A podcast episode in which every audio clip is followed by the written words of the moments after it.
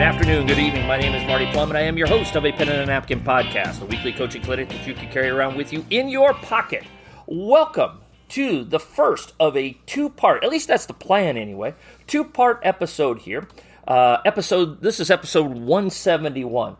And on the line, we have a gentleman by the name of Matt Kramer from the great state of Ohio. And as a, as a rival Big Ten native, I grew up in Iowa, Matt it, it, it it's it's it's I don't I don't say that lightly as as a guy from Ohio, a guy from Iowa, the Ohio State University. So I, I, am I'm, I'm opening my arms to you as a, as a Big Ten rival here, bringing you on to a pen and a napkin. So I, I hope you're ready. I hope you're ready for that, Matt.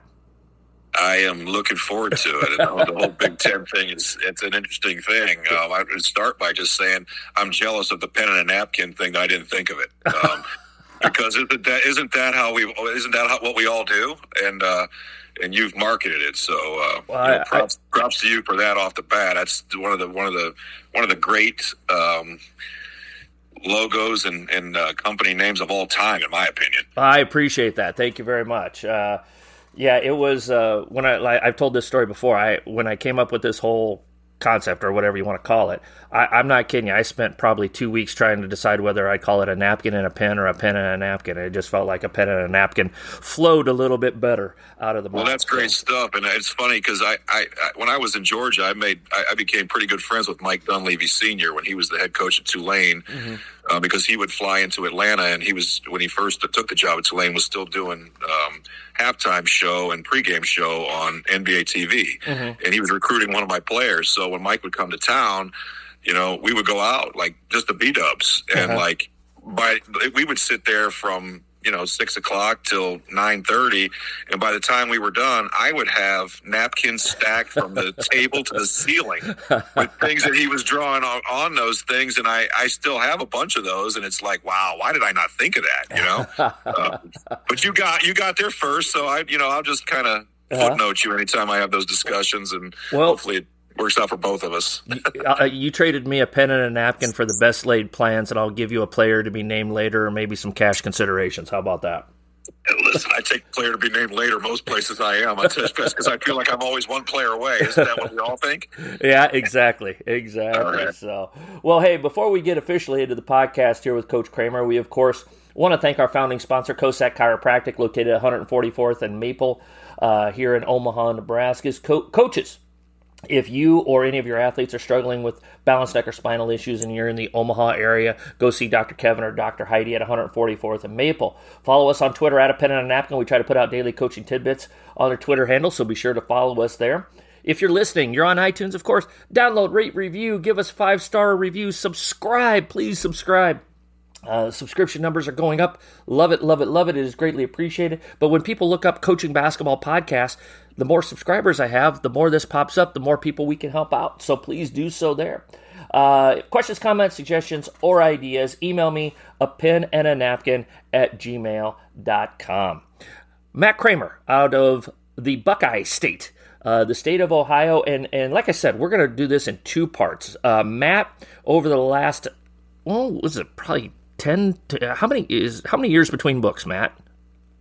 Uh, actually, it's almost exactly ten, Mark. Yeah. Um, yeah. 2012 to 2000, I guess 23, so 11. Yeah. Um, but that you know that the book has really been it's been pretty much set since 22 so it's been about 10 years it's been a decade it's been a mm-hmm. um, you know it's been a decade of some of the same it's been a decade of a lot of new perspectives for me and mm-hmm. um, you know like a lot of people i think uh, the covid epidemic um, or pandemic, I should say, really was what got me back behind the computer to to do some writing and some some sharing mm-hmm. um, with, with some of the new things that that I learned. Um, you know, coaching in Georgia what you know I would consider to be basketball's high school basketball's highest level. Mm-hmm. Um, I didn't, I didn't necessarily say the best level, but it's definitely um, you know a situation where I was coaching high major, mid major prospects against guys that are now playing in the NBA. So um, it's it's different. You know. I mean, mm-hmm. there were some different things, um, but there were also some things that were similar and some great people that I had a chance to beat. I already mentioned Mike Dunleavy Senior and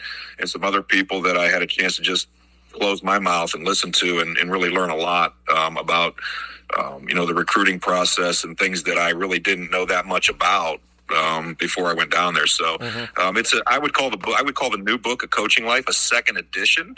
Yep. Uh, probably more so than a sequel, and I, I, kind of addressed that early in the book. Um, but again, the you know the target of a coaching life, what I feel it really is different about that than the first book, The Best Laid Plans, is that it really um, you know, and I think the narrative in the memoir really addresses it. It really gets into a coach's why. Um, and one of the things that I really wanted to be able to do here after 30 years in the business is help, you know, young coaches certainly, but really coaches at any level and in, in, in, any any stage of their career find value and satisfaction in what they're doing because I think that the more social media grows um, and just the, the world's kind of shrunk with the ability to, you know, to to to just give opinions and critique behind a screen. And I just think life has become harder for coaches. Mm-hmm. And, you know, we, we, we glorify, you know, what I was doing in Georgia where we are going to the City of Palms Classic and we're, you know, we're, you know, we're playing in a Final Four and we're competing at the, at, at uh, the, you know, the Arby's Classic in Bristol, Tennessee against, uh, you know, nationally ranked teams and things like that. And those things are all great, but like, that's the 2% of, of coaches um, coaching high school ball, and so I I've kind of come up with this ninety eight percent club thing, you know, talking about guys who just dedicate a lifetime to serving young people while striving to make the average basketball program relevant mm-hmm. with absolutely no expectation of ever being inducted into any Hall of Fame.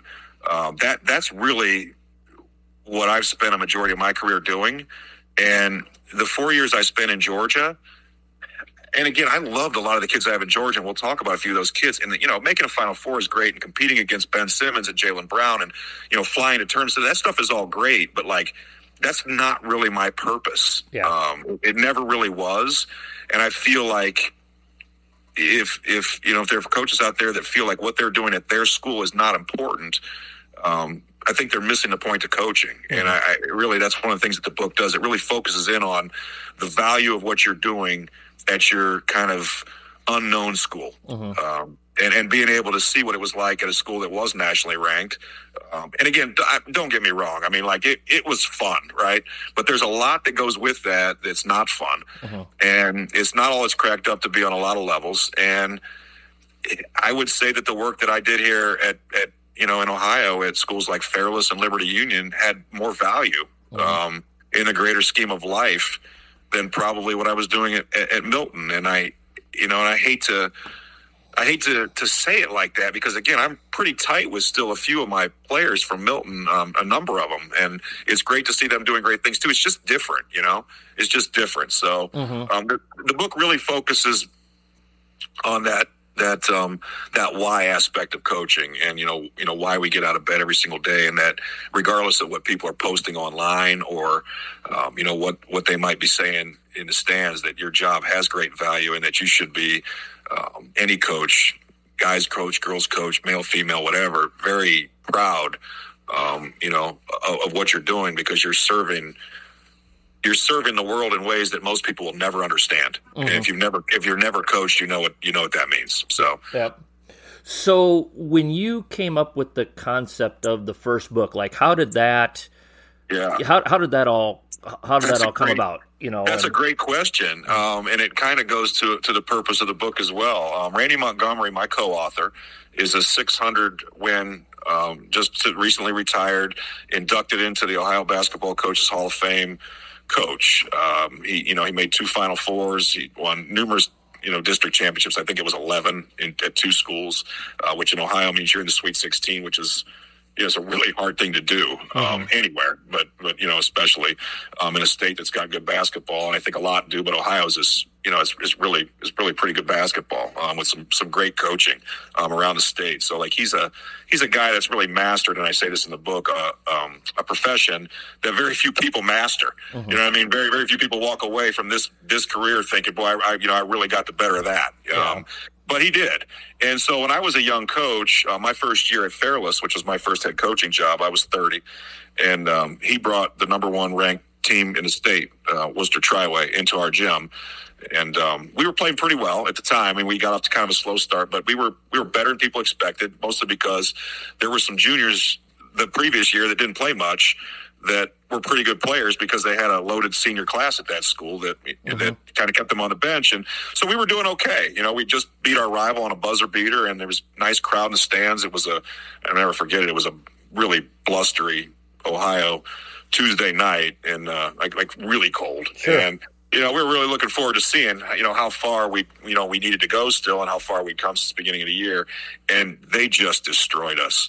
I mean, like it, it just from the get go. I mean, they just were better at every position, um, and they were better coached. I, I have no problem admitting that. Um, you know, twenty some years later, uh, I was a first year head coach coaching against a, a, Hall of Famer at the time. He had already he'd already won three hundred fifty some odd games or whatever it was, and so like I, you know, I, I knew it wasn't going to be easy, but like I didn't realize just how hard it was going to be, and um, it was a clinic that night in what what I wanted my program to become um, and and how I wanted to you know to kind of be as a head coach, not necessarily from an X's and O's standpoint, but just the way that he ran a program. So after the game, we're down in our locker room in the, uh, my, my office, and we didn't have great facilities at Fairless. We were still updating them at the time. But I got done addressing my you know team and basically told them all the things you tell. Hey, listen, guys, we don't play teams like that every night. Sure, um, that, yep. that's the very best in the state. I mean, look at the look at the newspaper tomorrow morning. There, the AP number one team in the state. They will likely go undefeated, and they did. They won the poll championship that year in Ohio, which you know is a you know it's it's not you know it's not state championship, but it's the state poll championship, and which means that the people have acknowledged you as being the very best of the best. So they were an elite program, and my kids took it pretty well. We bounced back from that pretty well, but my head was spinning, and I walked into my office, and I had a booster club that did a great job at, at Fairless starting with my first year, and they always had pizza for us after the games, to win or lose. Um, there was some there was a whole box of pizza left because the kids were just dejected. I mean, like uh-huh. it was bad enough to where like high school kids leaving pizza.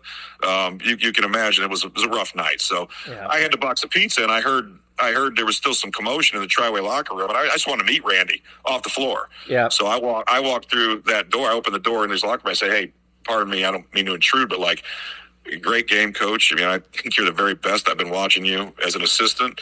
Um, you know, we played them a couple times when I was an assistant Canton South in the tournament and I always, I just told him, you know, I, I, I mean, I, I, really look up to you and, and, what you're doing, and you know, here's some pizza if you guys want. Um, he took the box of pizza and he said, "Hey, Matt, listen, we've scouted you guys enough to know that you know you're doing a great job. Um, you know, you're, you, we we saw you early, and then we saw you again last week, and you guys have come a long way. And you know, I like a lot of the things you do. And if there's, you know, if there's any everything I can do to help you, you know, let me know. So mm-hmm. like I'm yeah, that was great. You know, I mean, I'm thinking to myself, well, okay, that's great, but you know, he he also just kicked my butt by 35 points, right? And it could have been 65 the way I remember it. Um, it seemed like it was 105.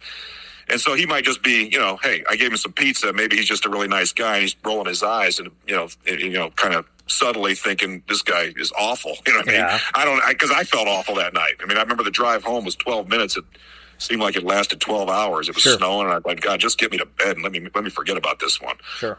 But like a week later, you know, I hadn't thought about it. He shoots me an email, just see how I'm doing. And, um, you know, I thought, well, that's really nice. You know, he didn't ask for anything. He wasn't asking for a scouting report or a film or anything. He just wanted to know how I was doing. So I answered him and, you know, I asked him a question and he answered me with, you know, a couple paragraphs. It was something leadership, um, re, re, you know, regarding some aspect of running a program. And instead of getting a short answer, he sent me, you know, two paragraphs.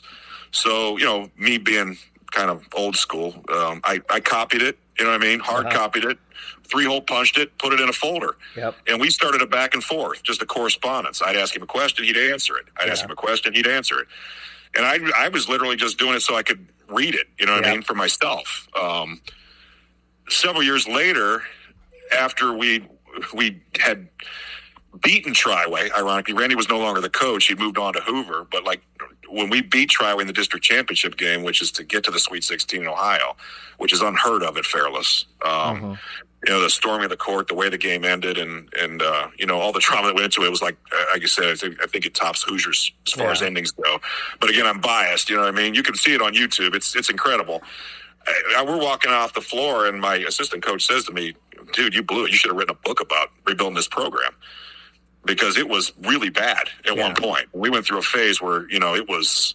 I mean, we were we hit a two year window where there just was back to back to back classes that just they just weren't very good athletically, and all the athletic tough. programs they yep. were struggling. It's yep. tough to, to, and you know, there we were standing on ladders cutting nets down after those same kids had gone, you know, three and thirty-one literally yep. in their first thirty-four high school games. Uh, unfairly because they're playing varsity as freshmen and sophomores, but there they were, same kids, no transfers. You know what I mean? Just dig in every morning, go to practice. You know, every night, get get it done. I mean, like, and he says you should have written a book about this. So I, I was like, yeah, that's interesting. That's an interesting question. I'm an English teacher, right? And yeah. I've already proven here on this podcast that I can talk. so, you know, that's a, uh, people always say that. I mean, my parents' uh, wife, yeah, you can talk, right? Mm-hmm. If I'm giving a presentation. And I thought, you know what? There may be something in that. And I had read a book by Phil Jackson and uh, Charley Rosen, if that's a oh, name. yep, yep, yep. Yeah, I know which it's one called, you're talking about. It's called More Than a Game. Yep and they went back and forth in that book on leadership topics. Now, obviously, Phil won 11 championships. Um, and, you know, Charley was a basketball coach at one time. I think he became a journalist, if I'm not mistaken, the way that I look back at that. Um, and it goes back into Phil Jackson's CBA days and getting fired as a CBA coach and mm-hmm. all this other stuff. And I thought that that's the ticket right there. It's it's a two voice book. It's the Hall of Fame coach, um, and and the guy that's the 98% club guy. That's mm-hmm. me. You know I mean? That 98% of coaches that just have a passion for this and go to work at a place every single day that nobody else in the world cares about outside the community to try to make that place relevant. Mm-hmm. And as I looked at the, the I, I, was grateful that I saved everything in hard copy that Randy ever sent me because his part was essentially already written. Um, you know, all I had to do was go in and, and, you know, kind of clean it up for, you know, for the sake of, you know, putting it in a book. And, and there it was. Mm-hmm. You know what I mean? Um, there it was. The first one took me from. We we decided to do that in 2007, and we published it in 2012. Now, you know, again, I'm not John Grisham. I'm not James Patterson. So, as I was going through that, I was thinking, you know, who, who's going to want to read a book like this? You know what I mean? So, like, it took some time. Plus, I was coaching and I was teaching, and it, those, those are both full time jobs too. So, it took us five years to get it to the point where we published it. Um, but be, but but by 2000 I want to say nine, we had a soft version of it that we we just made some copies ourselves. Went to a local print shop, and sure. uh, we were fortunate enough that uh, Randy had been on Bob Huggins' first staff at Walsh College, mm-hmm. uh, way way back when, before Bob Huggins was the Bob Huggins everyone knows today. Is before he went to Akron U, obviously, sure. and. Um, so you know, Hugs wrote the he wrote the foreword for the book because he's great. You know, he's still great friends with Randy, and I've befriended him um, to a lesser level since then. We've actually gone to his house in, in West Virginia, and um, you know, and, and, spent a night there, and hung out and watched some practice and things like. It's been a great relationship. Um, like I said, nowhere near as close to him as Randy is, but you know, Randy's tight with him. Yeah. And so we went to Hugs clinic the the weekend we went down there and stayed at his house and we just promoted the book at his at his clinic, the, the soft version of it. And I just asked for email addresses of the people that were going to read the book so that I could reach out to them and get their feedback. So that's that's kind of where it started. And yep. from that, you know that that first soft release was quite a bit different. There was a lot of stuff in that first release that you know that that hit the editing room floor just because it was you know it just wasn't it wasn't something that was going to be of interest. But like I took a lot of the the things from the coaches that say, "Hey, listen, we really like this. Give me more of this." Um, you know, this didn't necessarily. I didn't need this, and you know, I didn't listen to all of it, but I listened to a lot of it because the the ultimate goal of the book was to serve other coaches, yep. and my my goal was to be able to serve the masses the way that Randy Montgomery served me when I was a young coach. Mm-hmm. You see, a lot of young coaches don't have that. You know what I mean? And yep. I, I, would encourage any young coach to try to make that relationship. Now, I, I, would also hope that you don't have to lose to 30 by 35 points to the guy to get that relationship like I did. Mm-hmm. Uh, but like that was the best 35 point loss of my life because it turned into a friendship and a mentorship that has you know that has really really been very helpful in my career mm-hmm. and um, you know I, I, hope that the book can serve some of that um, some of the people that have already read read the book have reached out to me via direct you know, direct message on Twitter because I do a lot of the promoting on Twitter. Um, you know, the book is still in its early stages of being promoted, and it's got a website with a blog that, you know, is just now really getting up and running, and there's some some stuff on there that I hope to share. Um, I, I always give my direct phone number out to people that reach out to me mm-hmm. because you know because Randy did that for me. Yep. You know, and and I, I you know I feel like maybe when the numbers get to be too high, I won't be able to do as much of that. But like somebody reaches out to me, and I always try to get right back to them. That's something that Randy Montgomery taught me. We owe that to the coaching profession. Mm-hmm. Um, and that's that's really where I am in my career right now. I feel like I have a greater interest right now in being able to benefit other coaches through the things I've experienced. And we'll talk as we go. You'll see as much of that through the failures that I've confronted and the mistakes I've made as the successes I've had. Mm-hmm. Because I think that, you know, that if I can show somebody, hey, listen, you know, be careful of this because it cost me. Um, I think that's got great value for, for anybody that's navigating a coaching life right now of their own because there's a lot of potholes out there yeah. right now that, that didn't exist 25, 30 years ago when I started. So yep. anyway, that's, that's kind of the, that's kind of where it started.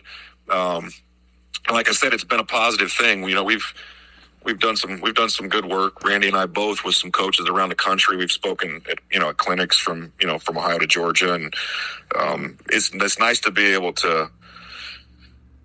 I guess I don't want to say give back because you know I, I just just to give. Yeah. I mean, period. Yeah. yeah. Want to know more about a pen and a napkin and all the resources it offers? Go to a penandanapkin.com, a great resource for any coach at any level.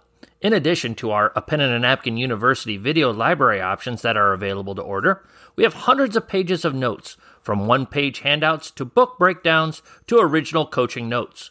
We also have coaching links, a full catalog of every A Pen and a Napkin podcast, and ways to contribute to the growth of A Pen and a Napkin. A Pen and a Napkin.com is a coaching resource that will help you become a better coach. Um, well, let's talk about some of those experiences. Let's let's let's j- di- uh, dive uh, dive in on it. Sorry, I can't talk all of a sudden, uh, Matt. Um, I, I, got uh, three of my favorite quotes, and, and I and and so as as I told Matt off off uh, the recording or before we recorded that, you know, the the two books for me have kind of melded into one, um, and, and, so kind of putting them all together here. Uh, but three of my favorite quotes, and, and I want to go through this here. Um, you had the old Ric Flair thing. Uh, at one point, to be the champ, you got to beat the champ. Uh, so, and I, and I, as I was reading it, I started doing woo, Ric Flair, you know, that, that type of stuff as I read that quote. Yeah. So, yeah. Uh, but uh, you had to go through a process where you took over this Fairless program uh, that was really down and out. Like you said, you had to play a bunch of freshmen and sophomore when they uh, at varsity level when they should have been playing JV or freshman ball. Uh, at one point, you know those kids were three and thirty-one in their high school careers as as varsity players, but they just kept going. You know, they just stuck with it, stuck with it, stuck with it. And but you had to go through a couple of the big dogs around the block uh, in Canton South, in Triway uh, and and I kind of went through that same experience in, in my coaching career, uh, going through uh, one of the, the, the the big programs here in our state at, at South Sioux City uh, when I was at my old job. Um, you know how how did you get your kids to that point where they felt like they could you know battle with the best not only just battle with the best not just compete with them but beat uh, the best teams in their area, in their district, and if you're beating them, you're you're you're beating the best teams in the state. Yeah, that's a great that's a great question, um, and really the book. I mean, a, a, lot of the narrative in the book kind of goes to that. Um, it, it, wasn't formula, you know what I mean. Number one, um, Fairless was the most important job in the world to me. I mean, I might, might as well have been the Lakers. Yeah, um, and, and I think to any coach, that's you know great advice. That's the way you have to approach your job every day. Um, I I never I never envisioned myself anyplace else, um, and I just I had an unwavering confidence. Um, and, looking back, it was probably naive confidence because there were times where I didn't have any reason to be confident, right? Mm-hmm. Yeah. That if we just stayed the course, that that we could get it done. Um, number one with those kids, I loved them. Mm-hmm. You know what I mean? And I'm not just saying that because coach is supposed to say it. Like I, I really loved them and I appreciated that they kept coming to the gym every single day and listening to me, even when things were difficult. And they knew I loved them, um, you know, and so they, they let me push them. Um, the other thing that I, I did very early on in that process, after that first year we were down, we went three and 19. Mm-hmm. Um, I, I, had um, a kid that I mentioned in the book quite a bit. This is kid that I, you know, still dearly, I call him a kid. He's in his 30s now, but I still dearly love him, named Jonah Manak, who was a five foot eight, redheaded, left handed point guard that when he came to into the high school in ninth grade, probably weighed about 102 pounds, right? Mm-hmm but he was super skilled. Um, he loved to play basketball. He was reasonably athletic, um, not you know not off the charts, but like he could he was quick and he was good with the ball and he could he could shoot it a little bit. And mm-hmm. I knew we were going to be bad. So like I mean when I say that we had we just we just had a couple down classes in a row and I you know I made a commitment to him um, you know early on that you know he was going to play varsity basketball because he was the best point guard we had in the gym and I I figured I'd rather him learn with me. Um, that did take a toll on his confidence after sure. a year and a half, yep. um, certainly. But like there at the time that was going on, we had an eighth grade class that was really good. Um, there there were you know there were, and this probably saved my career. Um, there were five kids down there that that all were you know were were were pretty good basketball players. And there was a sixth one named Jordan Jennings that I mentioned is the best high school basketball player I've ever coached. And you got to understand, I you know I had a kid go to Duke, and mm-hmm. it wasn't Jordan Jennings. Yeah. So when I say that, I'm not saying Jordan Jennings was better than the kid that went to Duke. I'm saying he was a better high school basketball player than the kid that went to Duke. And if you've coached, you kind of understand what that means. Um, you know, it's it's all relative to the talent you're playing against as well, right? But he was just a kid that you know he was I'm watching the Cavs right now because I'm a Cavs fan. He was the Donovan Mitchell. You know what I mean? Uh-huh. He he could just go get a basket. I mean, he just he could just go get a basket, and he was better than any play I had. Uh-huh. And so I knew that those kids were coming behind him, right? So we go three and nineteen that first year, and I know that four of those eighth graders are going to be varsity players with Jonah the following year. Yep.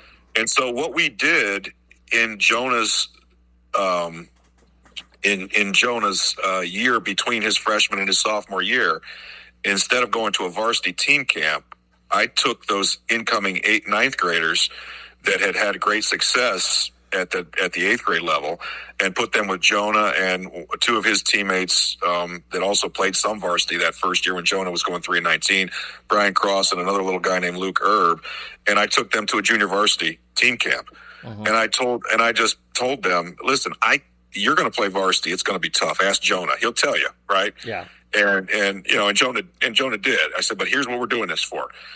I'm going to show you what this looks like. Okay.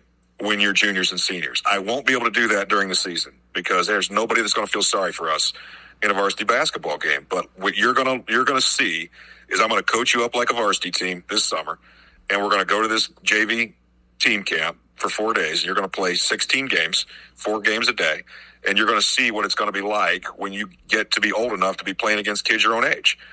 And that honestly, that was the that was the magic button for me. I mean, like I I am not a genius, mm-hmm. and I was I was kind of looking for anything that could, you know, that could build some confidence in those kids because I knew there was going to be a lot of things that took confidence away from them, and that was probably the the smartest outside the box thing that I ever did in coaching. Uh-huh. Because we went because we went to that team camp and we went sixteen and zero.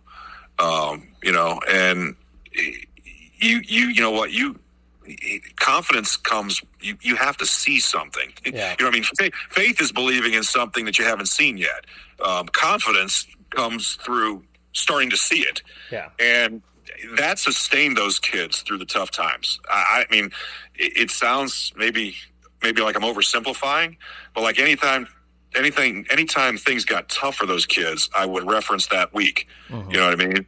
And I would reference the fact that you know obviously we won't be you know it, it's all relative. We won't be playing JV teams then, but you continue to develop, and you're going to have a major advantage by the time you get to that level because you're going to have you're going to have the experience to go with the confidence. Yeah, and it really it was really the thing that it was really the thing that got us there. Um, you know, I mean, there were other things that we did. I mean, like we you know we did a lot of team building things, and and you know like every coach does that, but like if if you're really going through a rebuild, it's a struggle. I mean, three and thirty-one. I want you to really think about it. So, like Jonah goes three and nineteen his first year, and then these eighth graders come in, they're ninth graders, mm-hmm. and you know, a couple of them are you know right in the rotation. Yeah, none of them are none of them started right away because I did have a couple juniors that were physically okay, and yeah. one was a decent player. And I didn't want to give those eighth graders anything too fast. I want them to earn it too, right? Yeah. Um, you know, we started 0 and 12 that year. 0 and 12. Like so, like now Jonah is there. That is, he's. I think that's three and 31, if I'm not mistaken. He's yep. 0 and 12 and three and 13. Yeah, three and 31. So here's what I did. Um, after the 12th loss, I ordered them T-shirts um, long sleeve T-shirts that they could wear, and on the back of the T-shirt it said "through thick and thin." You know, sometimes we put you know little cocky sayings on the back yep. of our shirts. I bought them T-shirts, and they, they came in. They thought, you know, this this guy is going to be mad. He's upset. He's down. And I wanted to show him that I still believed in him. Yeah. You know, I mean that that was the biggest thing. So like like my my kind of confidence in them never wavered. I saw it, and we played people. You know, I mean, like our league was good. Um, I mean, it was really good. And the, the, teams in our area that we played, we played people. I mean, like we didn't duck anybody. We should have. I wasn't very smart. You know, I didn't. I didn't see all this coming, and I should have looked at the schedule ahead and thought, you know, we got a couple down years coming here. Um, but like we played, and, and, and a, couple, a lot of those games were very competitive. Um, but like we just we were just baby young, you know, mm-hmm. and we, we found ways at the end of games to either lose or we got bullied at the end bullied at the end of the game, the way that a big brother would bully a little brother in the backyard if they were playing to eleven. You yeah. know what I mean? It's that we were losing games like that. So I got on the t-shirts and I, I remember they were all looking at each other like we're 0 12 and this dude's buying his t-shirts, right?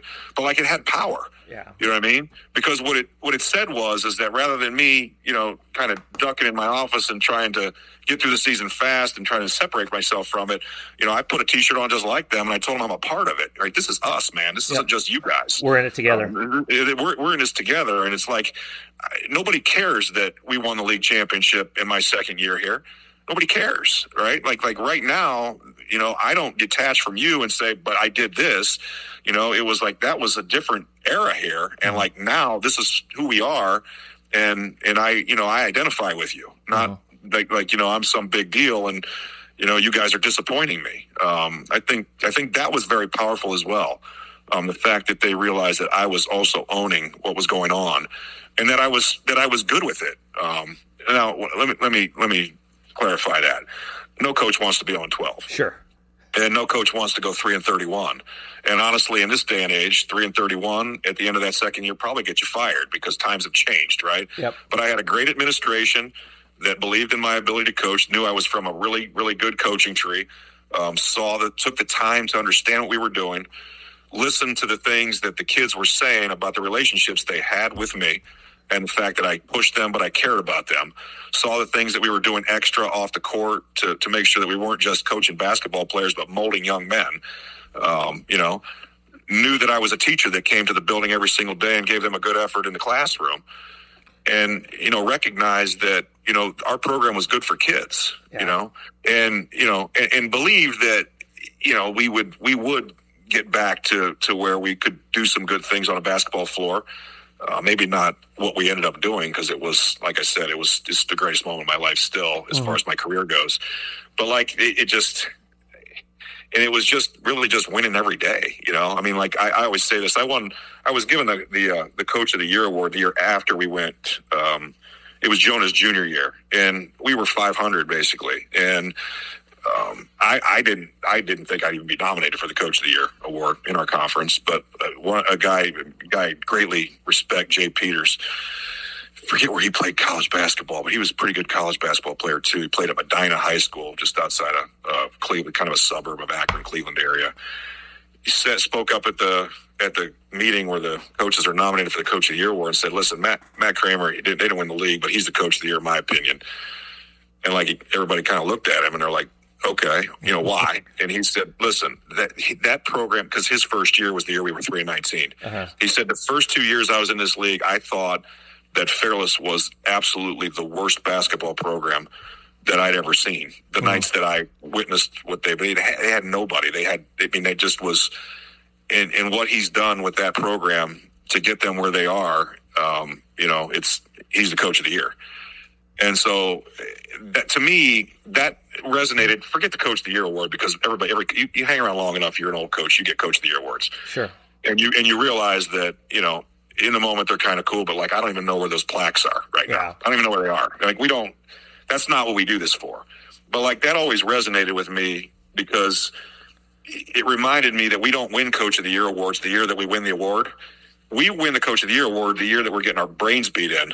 Okay, by going back to practice the next morning and keeping it a positive experience for kids and continuing to teach them and continue continuing to believe in them and continue, continuing to mentor them so that they continue to come back to the gym and improve. Mm-hmm. Because if you don't, if you can't, if you can't navigate one of those seasons, then you're going to have a short career. Um, you know, especially nowadays. Like I said before, it was different even 20 years ago. You could you could get through one of those speed bumps and you at least get a third or fourth year. Mm-hmm. nowadays, you know, one year like that could cost you your job. Yeah. And so I'm I obviously forget about me. I'm grateful for my to my administration back then. Um, you know, Rick Hall and Renee Fogel, uh, my principal and athletic director, who both passed away. Two great people that you know that saw what I that took the time to see what I was doing and to get to know me and to and to to get to know um, the program to to allow us to to get to the to the point where we were good again because. Yeah. It, it, doesn't. It doesn't. You know. It, and again, I'm off on a tangent here a little bit. You start to look at jobs that open every two years, and those programs never get any better. Yeah. You know, there's a reason for that. You know, they keep repeating the same mistakes. Yeah, it's yeah. it's not a it's not a at that point it's not a coaching problem. It's a, it's an administrative problem. You you got to give a coach some time. You know, and then you also have to know as an administrator who you're measuring your program against. Right? Yeah. I mean, like if you take a look at your program and it's down, and you try to measure it against those teams you see playing on TV in the Sweet 16 and Final Four games, you, you're you're not giving yourself a chance. Yeah. You know, I mean, that, that stuff doesn't happen overnight. And you know what? At Milton, when we made the Final Four, we should have made the Final 4 uh-huh. You know, I had a kid that was an, I had two ESPN top 30 kids on that team. You know, one of them was a two time MVP at Harvard. Great kid by the name of Chris Lewis, 6'10 power forward, who had a great career for Tommy Amaker. Um, Alex O'Connell was a junior on that team. He played at Duke for three years before he transferred to Creighton. Came up here to Creighton, um, yeah. Yep. Yeah, six seven, six seven guard who's with the Stockton Kings right now in the G League. And you know, I mean, like, I'm not saying that it was. I mean, it was hard to make the Final Four with those kids because we were playing against other guys like him, Collin mm-hmm. Sexton, Ben Simmons, Jaylen Brown. I mean, like, so it wasn't easy, but like, you can't compare Fairless High School to the to the program I had at Milton. Yeah. And I think so often that some people that don't really understand this, whether it be fans or an athletic director or a principal, yeah, we would love to play in a Sweet 16 game. We would, but like it, it's hard. Yeah. You know what I mean? Yeah. Like mo- most most schools, I call it that place. You know, you take a program over and you want to get it to that place, get it to its ceiling, and then above, yeah. right? Whatever that place is. At Milton, it was a state championship. It was playing, you know, a nationally ranked schedule. At Fairless, the Sweet 16 was that place. I mean, mm-hmm. and you know when you're there because fans will rush the floor, right? Yeah. You'll be cutting down nets and there'll be euphoria in the community that you've never seen the likes of. And that's when you really made a great impact. Mm-hmm. And and it just one of the things in the book that I stress is, you know, is choosing the right job. Because I, I think you can get any program to that place, but it, it always takes time. Yeah. It always takes time. And if you're only going to get two years, you're probably not going to get it done. You know what I mean? Yep. And if oh, you and if you and if you do, you're going to break the rules to do it. You know, mm-hmm. I mean, like, yeah, you can go recruit somebody else's player, and you might get away with it, and you might even win doing that. But like, it doesn't feel the same. You know, I mm-hmm. mean, like, like, like, like significant to make a significant impact, doing it the right way. You know, it takes three years, four years, five years. Uh, you know, that district championship at Fairless happened in my seventh year. Yeah. Now there was there was some success, uh, success mixed in there before that, but like for that program to really get to that place, that place where, you know, and we're a bad bounce away from going to the Final Four. Our regional game ended just as heartbreakingly as our district championship you know game end, ended euphorically. Yeah, um, you know, and we get to that, but that's that's tournament basketball, and so you know luck definitely figures into some of that too. But like to get it there, it took seven years. Mm-hmm. You know what I mean? To fully set a culture. And we talk about that word a lot in basketball nowadays, to where you knew when you walked in the gym every single day that you had every single player that knew we do things a certain way, and no other way is going to be accepted. Mm-hmm. Um, it takes that long, you know. It, it really, it really does. Yep. You know what I mean? Yep. So anyway, I, I kind of went in, in, a couple different directions with that, but yeah. um, no, that's cool. That's cool, yeah. man. That's why we're here. So, coaches, do you want to look good? Pfft, stupid question. Of course, you want to look good. We all want to look good. You know what's the best way to look good? Buying yourself some a pen and a napkin merchandise. We've got some really, really good looking stuff here. We've got t shirts and sweatshirts, and you are not going to regret picking that up. T shirts are $22 a piece. Sweatshirts are $30 a piece. If I need to mail it to you, it's just $5 shipping and handling to get this good looking stuff out to you. Coaches, I appreciate all that you've done for me over the last three years or so with a pen and a napkin. I hope I've been able to help you out. Might as well come out and help out the Twitter handle and the podcast by ordering some a pen and a napkin merchandise. And like I said, you get to look good. If you're interested in ordering, you can DM me on Twitter at a pen and a napkin, send me a direct message, or you can email me a pen and a napkin at gmail.com and I'll get you those ordering details so that you can order some a pen and a napkin merchandise. Um, how about this one? Uh, winning is one of the biggest liars in sports. I love that one, Matt. Yeah. Um, my first year at Milton, we won 20 games. Um, I had Chris Lewis. He was a sophomore that year. Uh, that was the 2013-14 season. I had his brother, older brother Mo, who was a six foot six um, small forward. I always laugh when I say that. He's small. He's yeah. bigger than any kid I coached at Fairless in Ohio, and he's six six. Um, you know, really good player. Played at Navy before he blew his knee out. Um, uh-huh. Right now, he's actually a, an officer um, in the Marines, getting ready to finish up his uh, his um, commitment post basketball and Naval Academy, um, you know, uh, all that at Annapolis. Great player. Guarded Jaylen Brown the night we beat Jaylen Brown. We beat Wheeler that year when they were the number two ranked team in the, in the country. Um, they had a kid named Daniel Giddens as well who played at Ohio State, seven footer for a year. Uh-huh. Um, two years before he went to Alabama and finished. I think that's where he finished. Um, they had another kid named Elijah Staley who was a two sport scholarship athlete to Mississippi State. He was a quarterback and a six foot seven small forward. Huh. Right. Yeah. And their their point guard, that Wheeler team, was a kid named Avery Patterson, who was a starting point guard at Western Kentucky his first year mm-hmm. on campus there. I'm not sure what became of him, but he was a pretty darn good player too. And they had another kid named Darius Perry, who played at Louisville for, mm-hmm. for three years before he transferred. I mean, they were they were loaded, and we beat them mostly because Mo Lewis could guard Jaylen Brown. Yeah. Um, you know, when I say guard Jaylen Brown, I'm not trying relatively speaking. Not yes. yeah, the, the guard. I mean, he held him to 15 points, uh-huh. which nobody did. And it, you know, we, we played well that night. We beat them. Um, you know, unfortunately, that team, it was my first year there.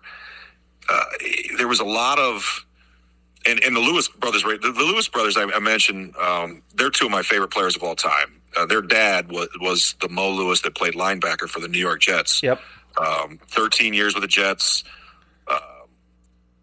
first team All Pro two years, I think five Pro Bowls, borderline Hall of Fame career. He's most known as being the guy that knocked out Drew Bledsoe the yep. day that. Oh the, yeah, I remember that hit. As a, put, yeah, as a Patriots fan, yes, I remember right, that hit. Yeah. Put, uh, put Brady in the game for the first time. So unfortunately, instead of being in the Hall of Fame, that's the kind of thing that, that Mo. But Mo's a great guy. He raised he, he raised two great kids, and those two kids.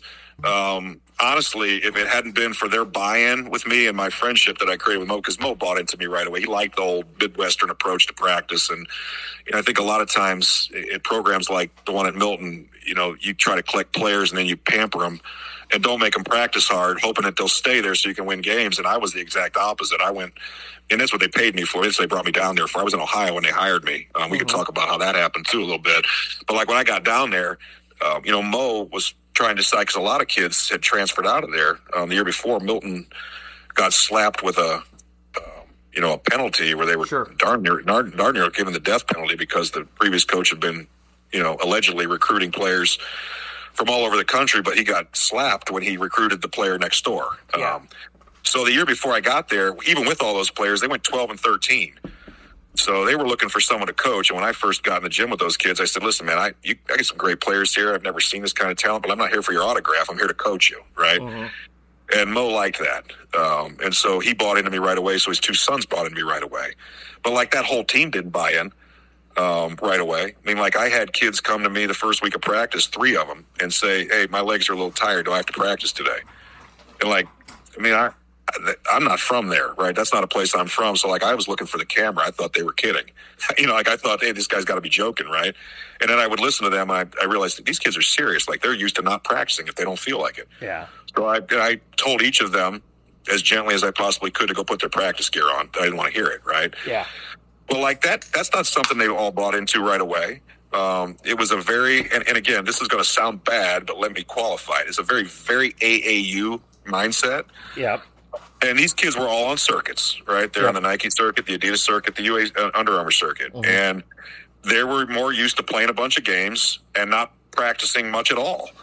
And that's just the nature of the AAU beast, and that that that beast is very real. It's very it's very important that that beast, um, especially in the recruitment of the higher level players. And some of those AAU coaches down there were great with practicing and developing, but others were just okay, come and play.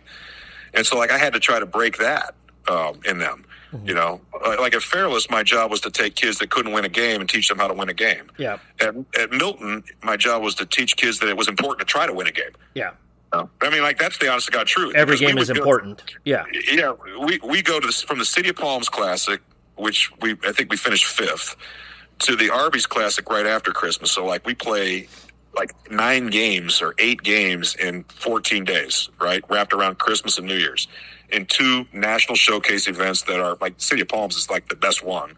And the Arby's Classic at, in Bristol, Tennessee is to me the best run one that I've ever been around. There's 6,200 people in the gym the night of the semifinal game. We're playing Christ Presbyterian Academy. They've got a kid named Braxton Blackwell who signed at Louisville and Braxton Bone who's going to Tennessee and another kid who's a, wing that's going to go to Georgia Southern, is a really good shooter. They'd won 39 consecutive games in two straight state championships, right, in mm-hmm. Tennessee.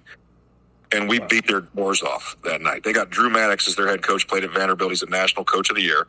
And we just destroyed them that night yeah. um, in the semifinal in front of 6,200 people. So we come back from that trip. We go right from City of Palms, take two days off for Christmas, and then go to Bristol and then we come back to Georgia, and we play a really nice team, really good young head coach. Um, I can't remember his name right off the top of my head. Great kid at St. Pius in downtown Atlanta, right? Mm-hmm. And, I mean, they're just, I mean, they're they're they're your basic high school team. They got one pretty big time guy, and they beat us.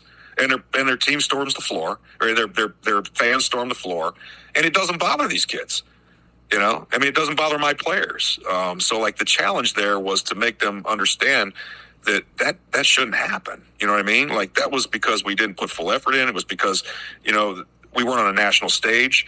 You know, it was just if it wasn't at first when I got there, if if the game wasn't somehow nationally relevant, then some of my guys couldn't get excited about playing basketball, and that yeah. was different for me. Yeah, you know that that was a different thing for me. So it took us three years to fix that problem. Mm-hmm. You know, culture is culture is is a is a is a relative term, and there's a lot of variables. I had never dealt with that one, uh, but once again, you know what I mean.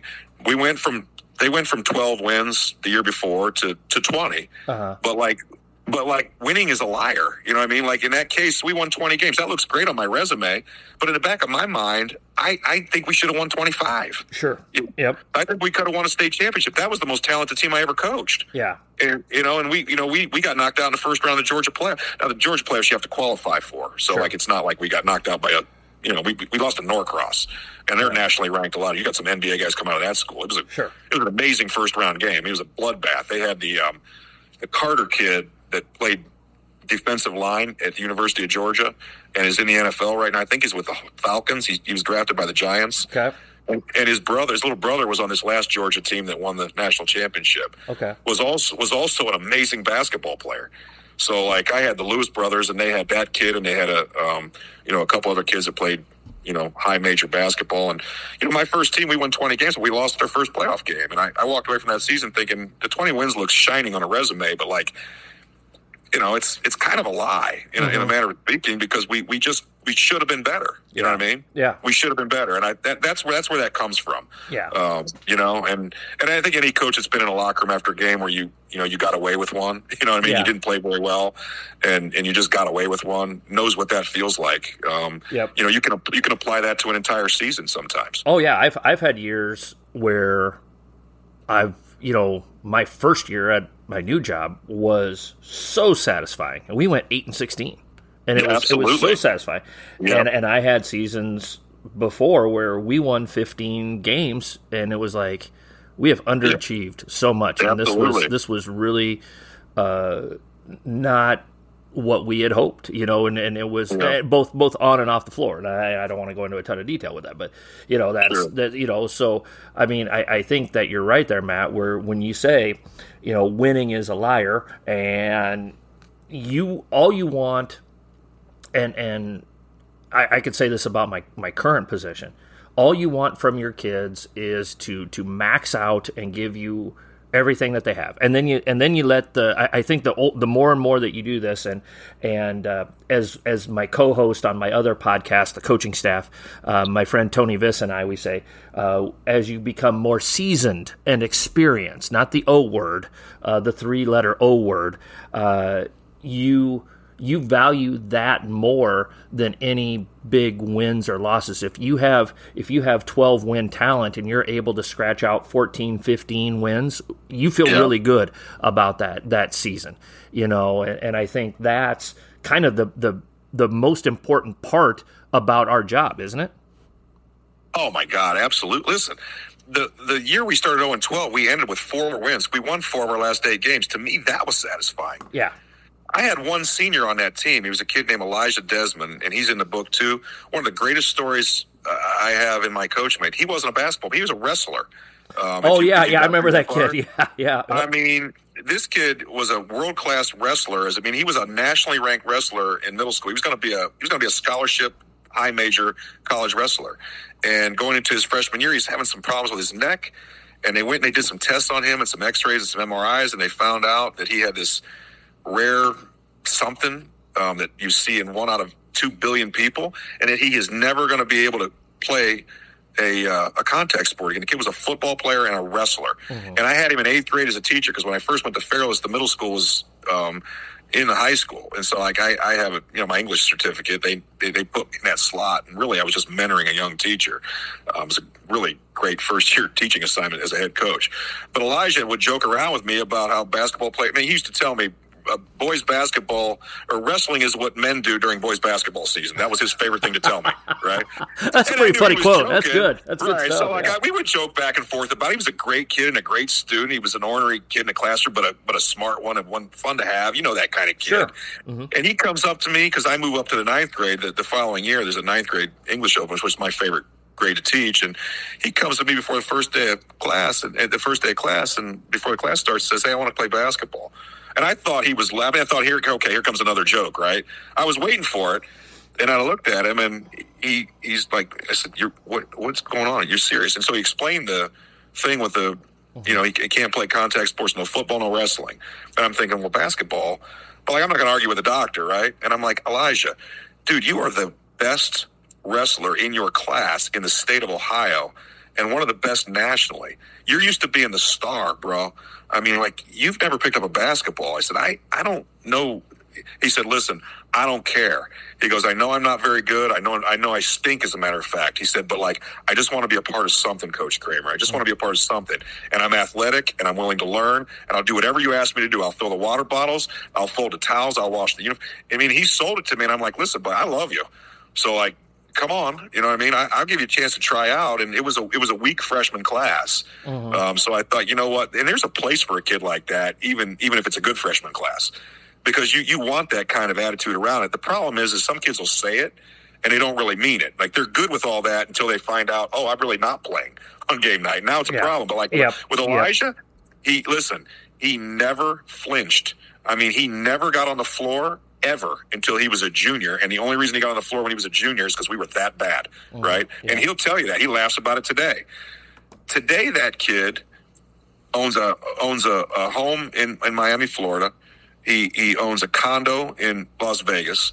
He's he's worked and lived and owned a home in Hawaii.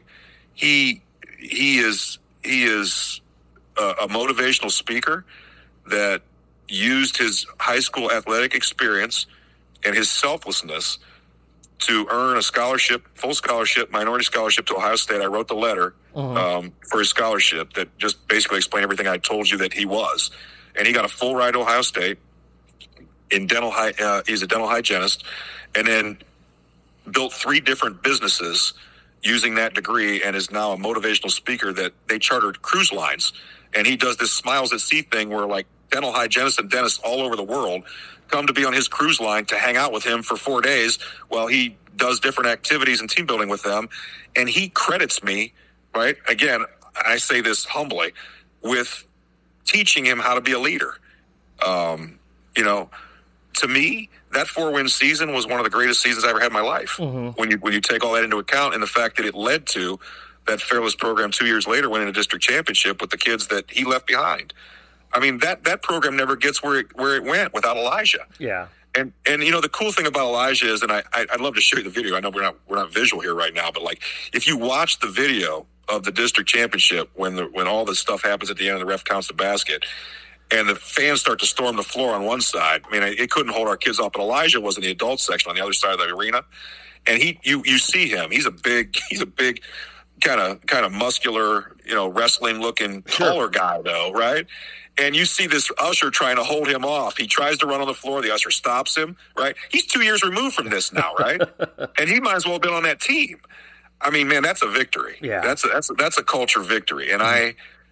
I, like I said before, one of the reasons I write the book is to make sure that coaches see that winning is a liar and that there are major victories and things that have nothing to do with winning a basketball game. And honestly, a lot of times um, the major victories aren't related to any winning. Mm-hmm. Um, they're related to things like that. And so that that's kind of where that quote comes from. And I listen, man, I, I, I get it. I, you know, when I when I first started being a head coach, and, and every head coach, when I say winning's a lot, doesn't mean I don't want to win. Sure. You know what I mean? Like some people are like, wow, you know, this guy, this guy's saying that because he didn't win. No, no, I won. You know what I mean? I never said that till after I won, right? Yeah. But I will tell you this: what what losing taught me, right, and a lot of coaches that are at basketball factories may never understand, is how hard it is to win, right, and how much you should appreciate winning. Um, that that's what the that's what going through the struggles taught me. It's just it just tastes better. Yeah. After after you after you struggle, be like, we had some success early when I got to Fairless because I, I, I did get a transfer that that followed me over from Canton South, which is a whole other story. And he was a pretty good player, and there was a couple pretty good players there, and we had a you know, we had a we had an 18 win season mixed in before that, which may have saved my job, right? Because mm-hmm. it, it, proved that I could coach a little bit if I had talent. But like, I don't think I was a great coach at that point and I didn't know how to enjoy those wins. I mean, it, nothing was ever good enough. Yep. You know, we won we won by too much. You know what I mean? We didn't win by enough. You know, somebody didn't score enough points. Somebody didn't have touches. It was always okay. Who we playing next? Like, wh- what's it look like? How many wins can I pile up? And like, at the end of the day, bud, and this is one of my philosophies is my cheeseburger on the Fourth of July coming off that grill is going to taste the same whether we win eighteen or four. You know what I mean? In the greater scheme of life, it just doesn't matter. It, it's got to be about more than that. Mm-hmm. You know, it's got to be about more than that. So, yep. Coaches are absolutely loving our taking over a new program booklet. As many of you know, I spent two years outside of coaching, and during that time, I hung a note card in my workspace at school that said, Strip the house down to the studs. I took that time to really rethink and reorganize my thoughts on what it takes to run a transformational program.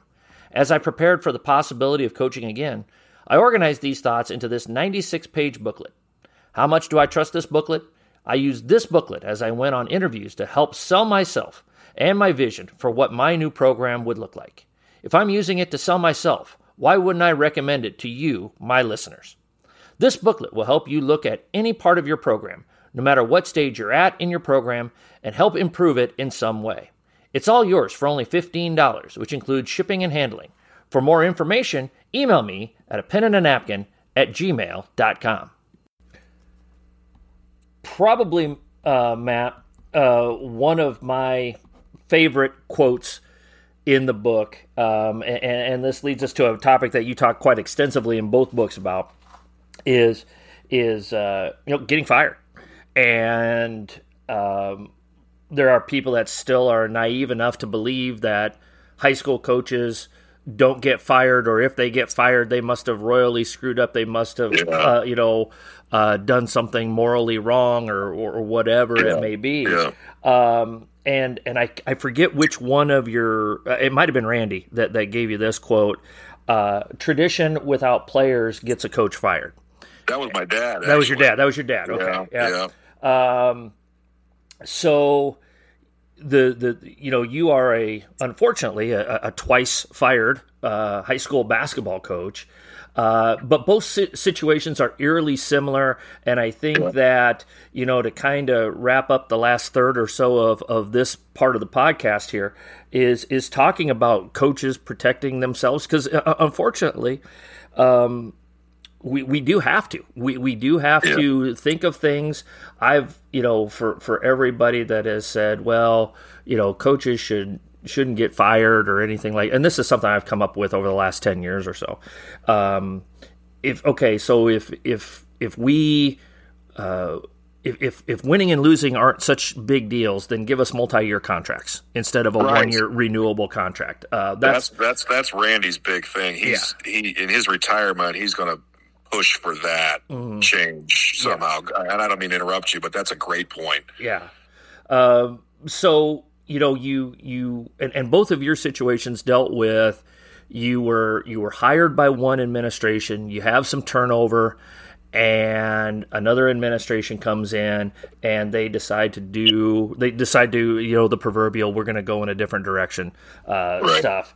Um, you know uh, I, I, you know, I want to just kind of dive in with that because I think those are important uh, topics for us to talk about, especially as you know now in theory, uh, what's I don't forget the date here, April sixteenth that we're recording this. So, um, you know, a lot of coaching situations are are are set and and and moving forward, but over the next ten or eleven months, coaches need to work at making sure that they, if they so desire to have a job next year, they need to uh, start laying that that groundwork to to make sure that they have that job next year.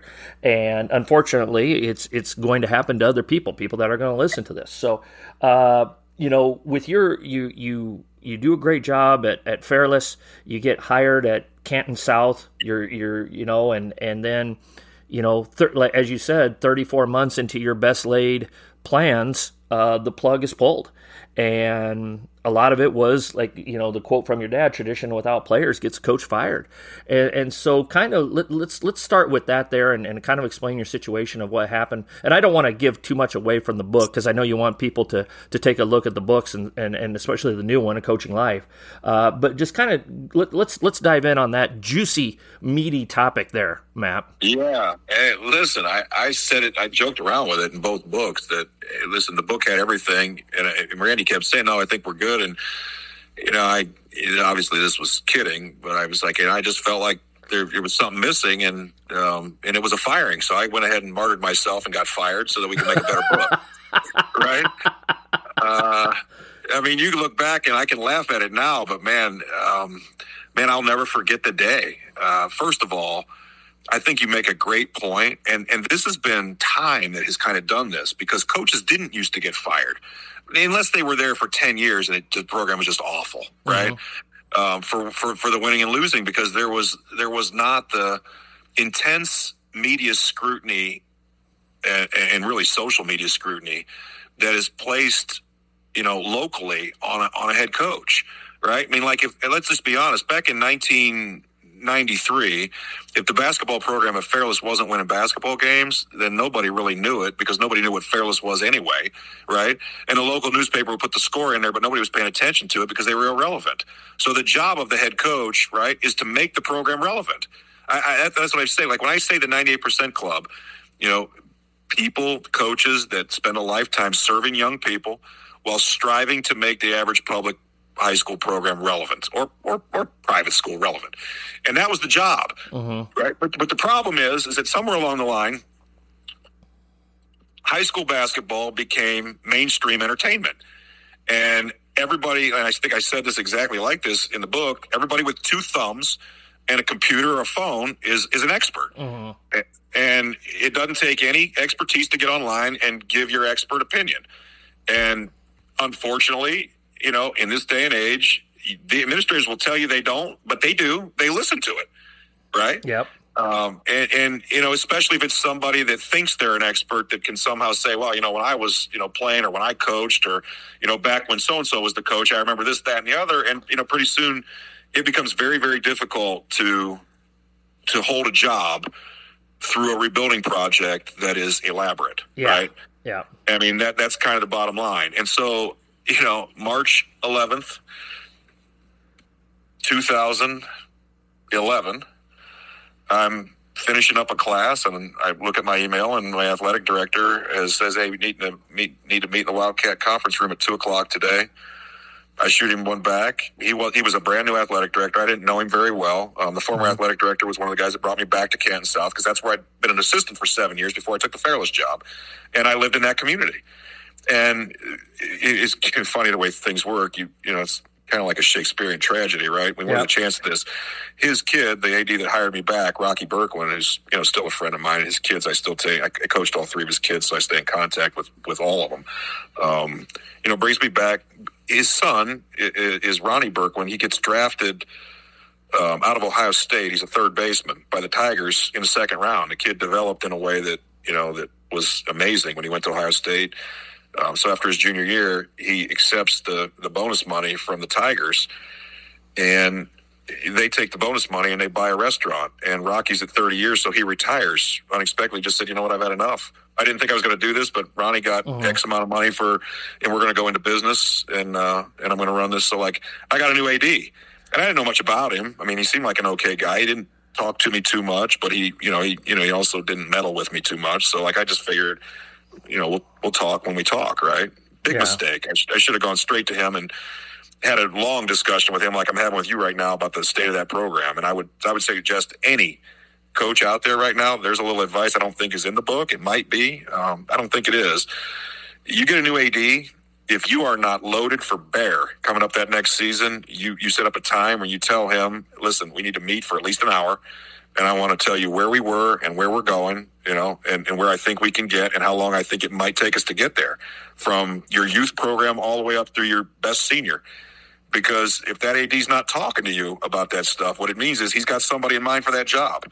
Make no mistake about it, because they all do. You know what I mean? And I'm not saying that's a bad thing, right? I mean, like everybody wants to bring in somebody they're comfortable with. Yeah. So I don't think anything of it because I think I'm wonderful, right? Like I'm saying that to make fun of myself because, like you know, I was you know three times in a row coach of the year at, Fair, at Fairless and you know different media outlets and you know coaches votes and they brought me over here to you know, rebuild this South program. And Rocky knew that it was bad. Rocky told me when I took the job, listen, you're going to be bad for a couple years. Yeah. Just like you were at Fairless. He said, that's why we're hiring you. Like, we want you to do what you did at Fairless. You're going to have to tear it down. And now we want you to do exactly what you did at Fairless. So I did. Uh-huh. Right. And I thought, you know, I mean, let's just be honest. Until you get fired once, you think that you're above it. And I, I, I admit it. Like, I thought that was something that happened to other people. And I thought, like you said, um, it happened to people that did things egregiously wrong. You mm-hmm. know what I mm-hmm. mean? Like there had to be something moral. You know what I mean? Um, whatever the case may be, fill in the blank because that's what a lot of people assume. So when I got that email, I'd already talked to my principal, who was also brand new, but he was a former coach, and he had already talked to me and said, "Listen, dude, you, you did a great job this year. You guys, you guys were awful. You played three freshmen. You won seven games last year. You won one." Um, I love where your program is going. I think these kids can be really good. So, like, I had no expectation that it was going to be a bad meeting. So I had my last period off planned. I always would go down, um, you know, I get a, a run in on the treadmill. So I was down there on the treadmill, and you know, it was seven till two. It was supposed to be at two o'clock, and uh, ran to my office and changed t-shirts because I was a sweaty mess. Right, went down mm-hmm. there, popped, popped my head in my principal's office, and was like, "Hey, what's up with this meeting?" Was you know, I'm still good friends, but actually, I, I, the book tells you this. That principal ended up the superintendent at Liberty Union. When I came back to Ohio, he reached out to me and gave me that job. So, like, my relationship with him was great. He was sincere. Like, he he didn't have any idea either. So I'm like, oh wow, he doesn't know, and he's in the meeting. That's probably not great, right? So I still don't know. And when I walk in there, the superintendent's there, and she had never spoken to me. She was also brand new. I had a great relationship with the old superintendent. She uh, actually found out she had uh, a really miserable kind of cancer that made her step away from the job after I'd been there for a year. So I had new principal, new AD, new superintendent. I didn't really know what the superintendent felt about me because she'd never really talked to me about basketball, but that's not sure. unusual for, for superintendents. Um, and the AD that I didn't know too well. And when I sat there in that room for like two minutes, I, I started to sense this is not good. You know what I mean? Like what, you know, what's going on? And especially when I realized my principal really doesn't know what he's here for. And the superintendent cut right to the chase. She said, "Listen, man, I don't have the support from the board of education to to to, to offer you another basketball contract. We're going to go in a different direction." And um, it was life changing. Yeah. You know, I mean, it was life changing. Like, like, um, you know, I uh, the books the the name of the book is a coaching life for a reason because it's a lifestyle. Yeah. Right. Yep. And like like I I put everything I had into that. If I made any mistake at Canton South, I mean, besides obviously mistakes the coaches make, it was that I I maybe put too much time in and took too much time away from my own family. Yeah. I mean, I I mean, I was hundred percent. I mean, I would come home. We get off the practice floor at you know five o'clock. I, there'd be nights I wouldn't come home on practice nights till seven fifteen because I'd be sitting there working with players. We had some kids who were, you know, lower economic that, that we needed to make sure they needed to get meals, and my assistant coaches needed to help them get home. And um, you know, I mean, like I was fully invested in that program. I had one kid on that team who had a who had a daughter um, his, his senior year. I mean, they, they had that situation, and like I had a I had a young kid at the time, and my my wife at the time was babysitting that kid's kid while we practiced, and then he would come. I mean, it was it was a full time job, and like I just thought to myself, man, that is a real kick in the gut. Yeah. Um, because I love these kids, you know what I mean? Like at first, I was like, what are these kids going to do? Like they, it, it, it, was almost a parental relationship at that yeah. point with a lot of them, and the young ones were just like when they were young at Fairless. I was doing the same things with them, like like like everything, and they loved they loved being around it. We had a nice little locker room setting there that we had built, uh, put a TV and a video game in there, and like I couldn't get rid of those kids most nights. And um, so, like, I just remember like sitting there in total silence and just thinking, what just what just happened here? You yeah. know what I mean? Like, I mean that that yeah. that, and like I, I'm still I, like I still get stunned to the day, and so you know I made my case and explained that hey, listen, you know less than three years ago, I sat in this very same chair, essentially, in the same room. And these people, you know, brought me here to do X, Y, and Z. And we're like, we're right in the middle of doing it. And like, I've got, I've got some major relationships with these kids, um, you know, and their parents, um, you know, a number of them, we, we put together a parent uh, booster club that was doing nice extra things for the players. And, I mean, like there, it was there was a lot of good things going on. You know what I mean? And those and, and those kids were going to be juniors the following year. Like we, we were going to jump from seven, I felt like, to maybe 12, 13, 14 wins. And then I had a nice class of eighth graders coming in. I mean, like, I, I really liked where the program was. That was the bad thing. You know what I mean? Like, I really, really believed in those kids. Um, and, and it's funny because when I, when I moved from Ohio to Georgia, four of the players from that team actually came over and helped us load the moving van. Um, to tell you a little bit about those relationships. And mm-hmm um, it was just really hard. You know what I mean? It was just really hard. So like, I left that office and I got my car and I just drove around the block in circles for like I don't even know how long. Um, and sure, I mean, I cried. I mean, mm-hmm. to be quite candid, I mean, like tears cried, not like just like choked up, but like I cried tears. Um, you know, and I went home that night and I, you know, God has a the basketball gods. I always say I don't get biblical with the basketball because God's got better things to do, right? But like, uh, you know, I always say the basketball gods have a great sense of humor because that night I I'd been picked to coach the East West the, the East team in the East West All Star game, oh. so I had to go. I had to go coach a basketball game, and my assistant coach was my assistant for that game, and he was a former player of mine, right? At, at Canton South when I was a JV coach, so we were close, and we, we still are. We you know. So like I I didn't say anything to him before the game started, and uh, you know after the game we're leaving the locker room and he said, "Dude, what you know what's going on with you? You're not your normal self. I mean, like this was supposed to be fun." And I told him, and you know he turned around and he punched a locker. He was a younger kid with you know he's a fiery temper. Sure. You know, like who do I need to talk to? His family was Canton South, born and raised. He knew people, and I said, "Dude, it's it's past that." You know, yeah. it's it's way it's way it's way past. I mean, they they've made their decision, and um, you know, to kind of tell you what that superintendent was all about. A lot of times in these situations, they'll give you the option to resign, so that it doesn't go in the newspaper as a firing, so that you can continue your job. Right? You can go somewhere else. But this superintendent was bent on putting it in there that she fired me because when I said, "Would you like my letter of resignation?" She goes, "No, I'm going to handle that." So like she wanted to put it in the paper that it was I was fired, and like two hours after that meeting where she fired me, I got a call from the Canton Repository, guy that followed us at Fairless, and great reporter. Um, Josh Weir was his name. Pretty good athlete when he played and really understood.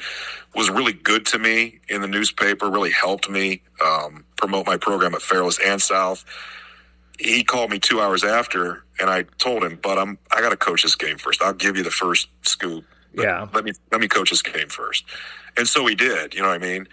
And so it was just, you know, and then I had to go through. Okay, how do I tell my players? You know what I mean?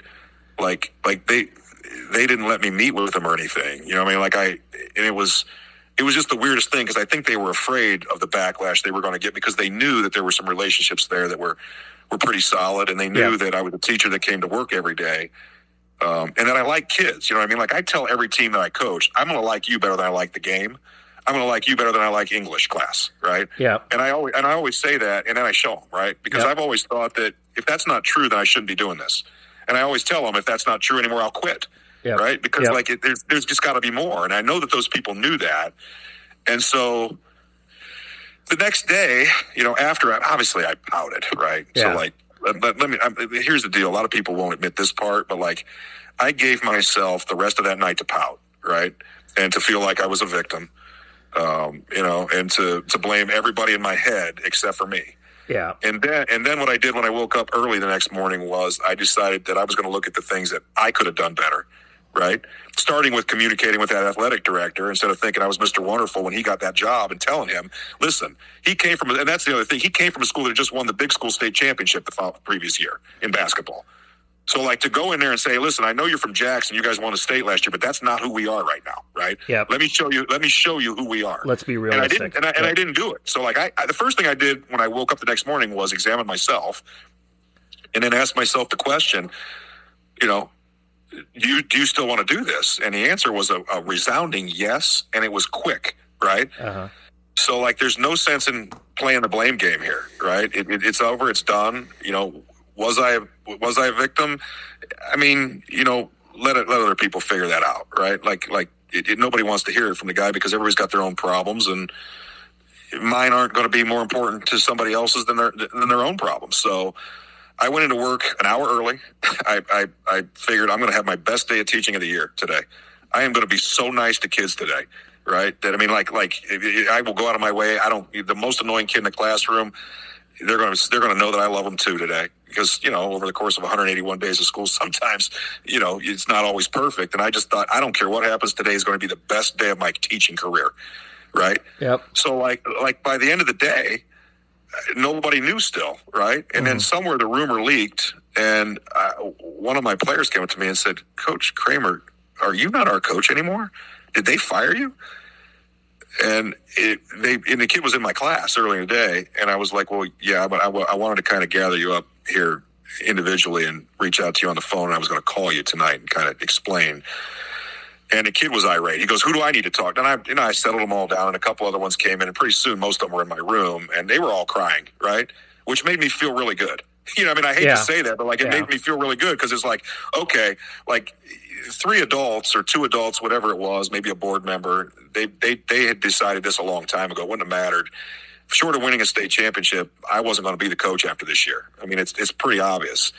And if those kids care enough to sit here in my room with me right now and we're all crying together, then I must have been doing something right, right? Forget the basketball. I mean, the basketball is the basketball, but like these kids clearly know that I'm invested in them. Yeah. Um, and so at the end of that conversation, they were like, "Well, I'm going to transfer." And I'm going to. I said, "Listen, here's the deal. Your your job, okay, for me to me, your what I want you to do for me is decide that you're going to commit to each other right now and you're going to do whatever this next coach asks you to do when he comes in here. And you're going to become the kind of team that we've been talking about that you could become since the moment you walked into high school here two years ago. And if you do anything short of that, I'm going to be majorly disappointed in you. And those were hard things to say. Yeah. Um, mm-hmm. But, but you know, I meant them. You know what I mean? Yeah. And it was those relationships. And I rooted for those kids. You know, like a lot of people were like, Don't aren't you glad they're struggling? No, I'm not glad they're struggling. And then a year later they fired that coach, right? Yeah. Because now those kids are juniors and they won less games than they did when I was a coach as sophomore. So somebody realized, well, maybe that guy wasn't as dumb as we thought he was. And they hired another guy, right? Mm-hmm. And then that guy was there for a day, and the night they were supposed to announce his his hiring to the community, he did, he didn't show up and he called. And he said, "Yeah, I decided I don't want the job." So they couldn't find it. anybody take that job. Coaches, you know just as well as I do that we're always looking for new and different ways to motivate our players and programs. But sometimes it's hard to find that perfect source that we're looking for. Over the past 25 years, I've collected hundreds of handouts to help motivate my players and programs, and now I'd like to share some of my favorites with you. The A Pen and a Napkin 101 Best Handouts booklet is now available for you, to you for only $15.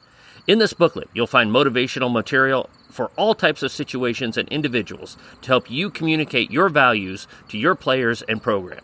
For ordering information, you can either DM me on Twitter or email me at a pen and a napkin at gmail.com for details.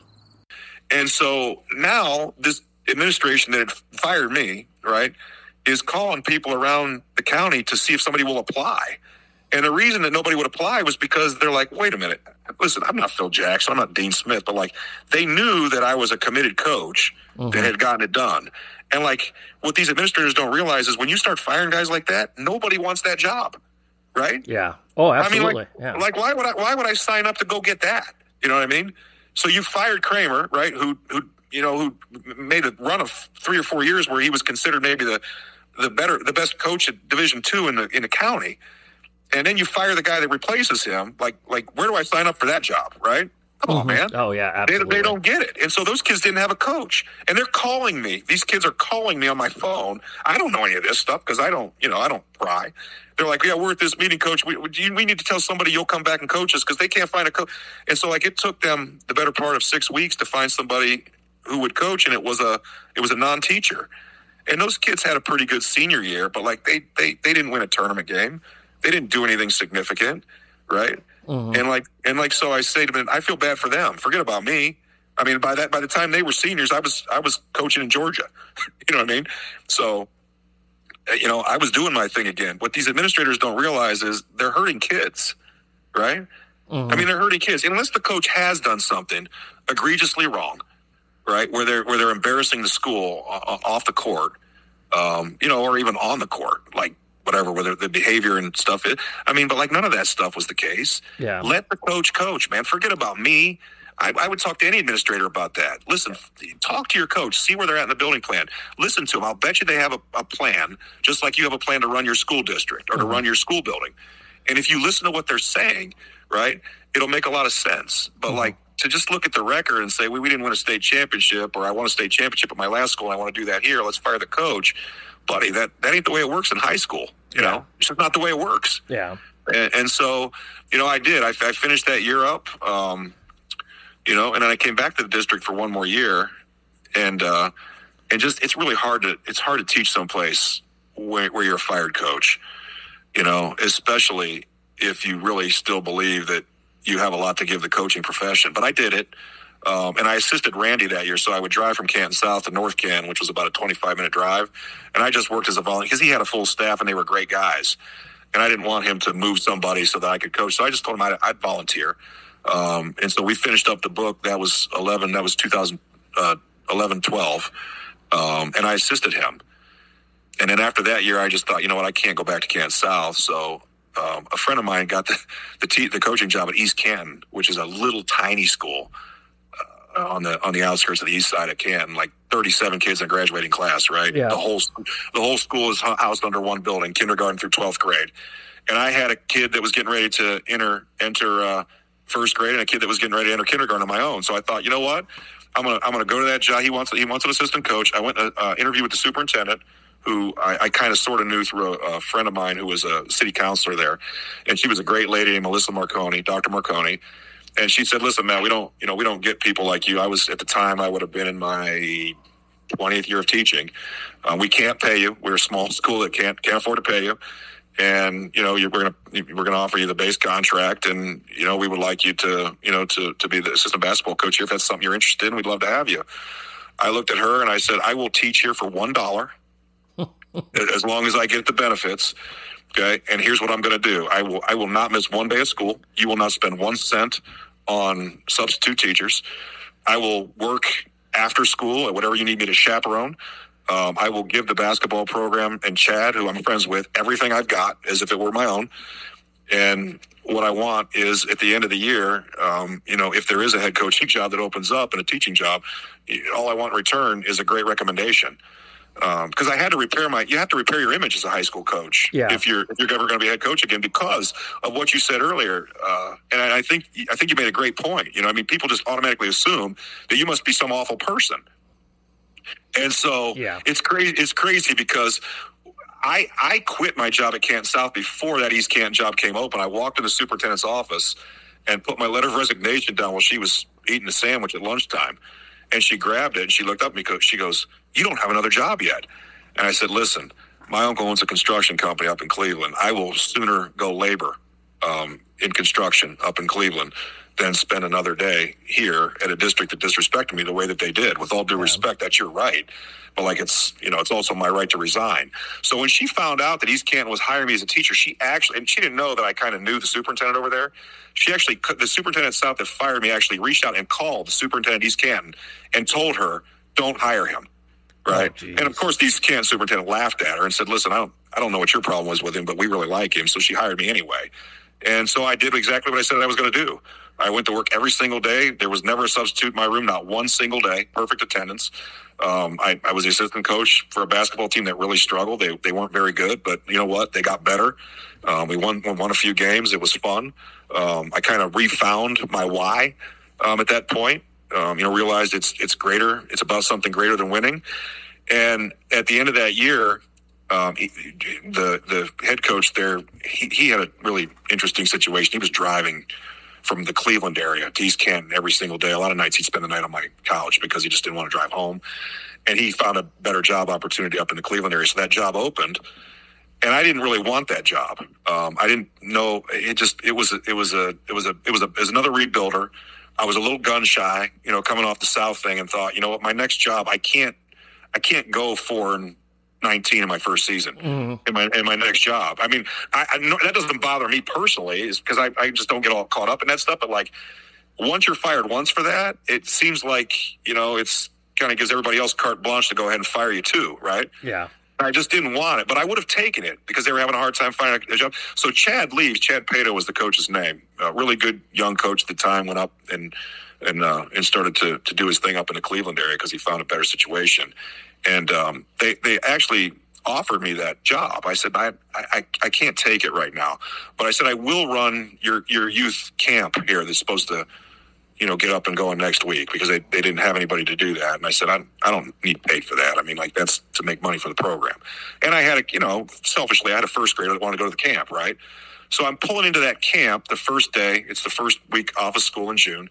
And as I get out of my car, my phone buzz, I look down, I got an email from the San Antonio Spurs, right? yeah. And I'm thinking, what, what's this? And it's to me, you know what I mean? Like, I don't, I don't, like, what? I mean, I live in Cle- I'm a Cleveland Cavalier fan, right? Yeah. So I looked down at that was the year that the Spurs were actually getting ready to play in the finals against the Heat, right? 2012. And I looked down, and um, it's from a guy named Dennis Felton. He's the director of pro personnel for the San Antonio Spurs. And the email kind of introduces himself to me. He's the former uh, head coach at the University of Georgia. Um, he actually won an, uh, an SEC tournament there, uh, there one year. He was there, and he had moved on, and he's at the NBA level. And he wants to know if I'm interested in interviewing for a job at Milton High School in Atlanta to coach these high level kids against this high level schedule. And you know the reason that he's in charge of the the um, the kind of the national search for that coach is because his son Niall Felton is a sophomore in that program and they're having a you know they they want a they want a high school coach. The last guy mm-hmm. got in trouble for running like a you know pro organization where he's bringing guys in and out. Yeah, down at Milton. Yeah, and I I thought I thought it was a joke. Right, I, th- I mean, because I told people before I'd love to coach that level. I just figured it was a friend of mine who thought it'd be funny to play a joke, and I didn't know how he was doing it. So I shot him a quick email back saying, "Sure, yeah, give me give, give me a call." I said, "I'm working a camp. I, will be busy till three o'clock." Right, and I never thought about it the rest of the day. Went in and ran the first day of camp. Right, had a blast picking up the balls and things. I'm walking off the floor. At 3:02, my phone rings, and it's Dennis Felton, right from the San Antonio Spurs. It, it comes up on my phone as the AT and T Center where the Spurs play, and like it's for real. I'm like, holy smokes, but this is like the real thing, right? And so, you know, the rest is kind of history. You know, I, I interview with Dennis on the phone um, once. Then I send in my, my coaching portfolio, which I talk about in the book. Um, something I think that, that, that every coach should, you know, put together, um, kind of a written detailed uh, plan for building a program, running a program, X and O's, you know, ladder from the youth program on up to the varsity level, the whole nine. Send it to him, right? I mean, he must have read every word of it because the second time he interviewed me on the phone, like he loved it and he was asking me pointed questions from page, you know, 32. I mean, like he was, and he's giving me this interview standing outside the locker room right before game one of the NBA finals, right? So like, I think this, is, this is amazing. I feel like I, you know, I've fallen through some kind of a, of a, of a time machine or something. I've opened up the door to something I never thought I would do. And so I finally asked him, how did you get my name? Right. So there's a guy named Dan Hughes who was the assistant coach at Mount Union College when I was finishing up my my my college education. Um, I, I, played two years at the College of Wooster, which is mm-hmm. the winningest Division three program over the course of the last thirty years. Um, and I transferred over to Mount Union to because um, I just you know they I just wasn't getting much playing time at Wooster. And I played a lot as a freshman, and they kind of recruited over me. And I just I just wanted to keep playing ball. And when I went over there, I got hurt and I never played. I fractured a vertebrae in my back, and you know, I, I, I joke about it in the book. Like it's not like the, the basketball world was not the less when I got injured, but I got right into the coaching thing. So I stuck around the program, and Dan Hughes was the assistant coach there at Mount, and he'd been passed over. He'd been an assistant coach for the former coach there, and was passed over when they hired the new guy. And then after my second year at Mount, um, I was taking a personal conditioning class with him, and I would I would jog with him every day because he was an amazing basketball mind. He knew everybody. Like he knew Roy Williams. He'd worked the Kansas camps, and like he had great stories to tell. And I was just I just would run with him and listen to him talk. And so we built a relationship there. Um, and I and I hadn't seen him in years, right? Because I graduated from Mount in 1992. In 2005, this is a great story, right?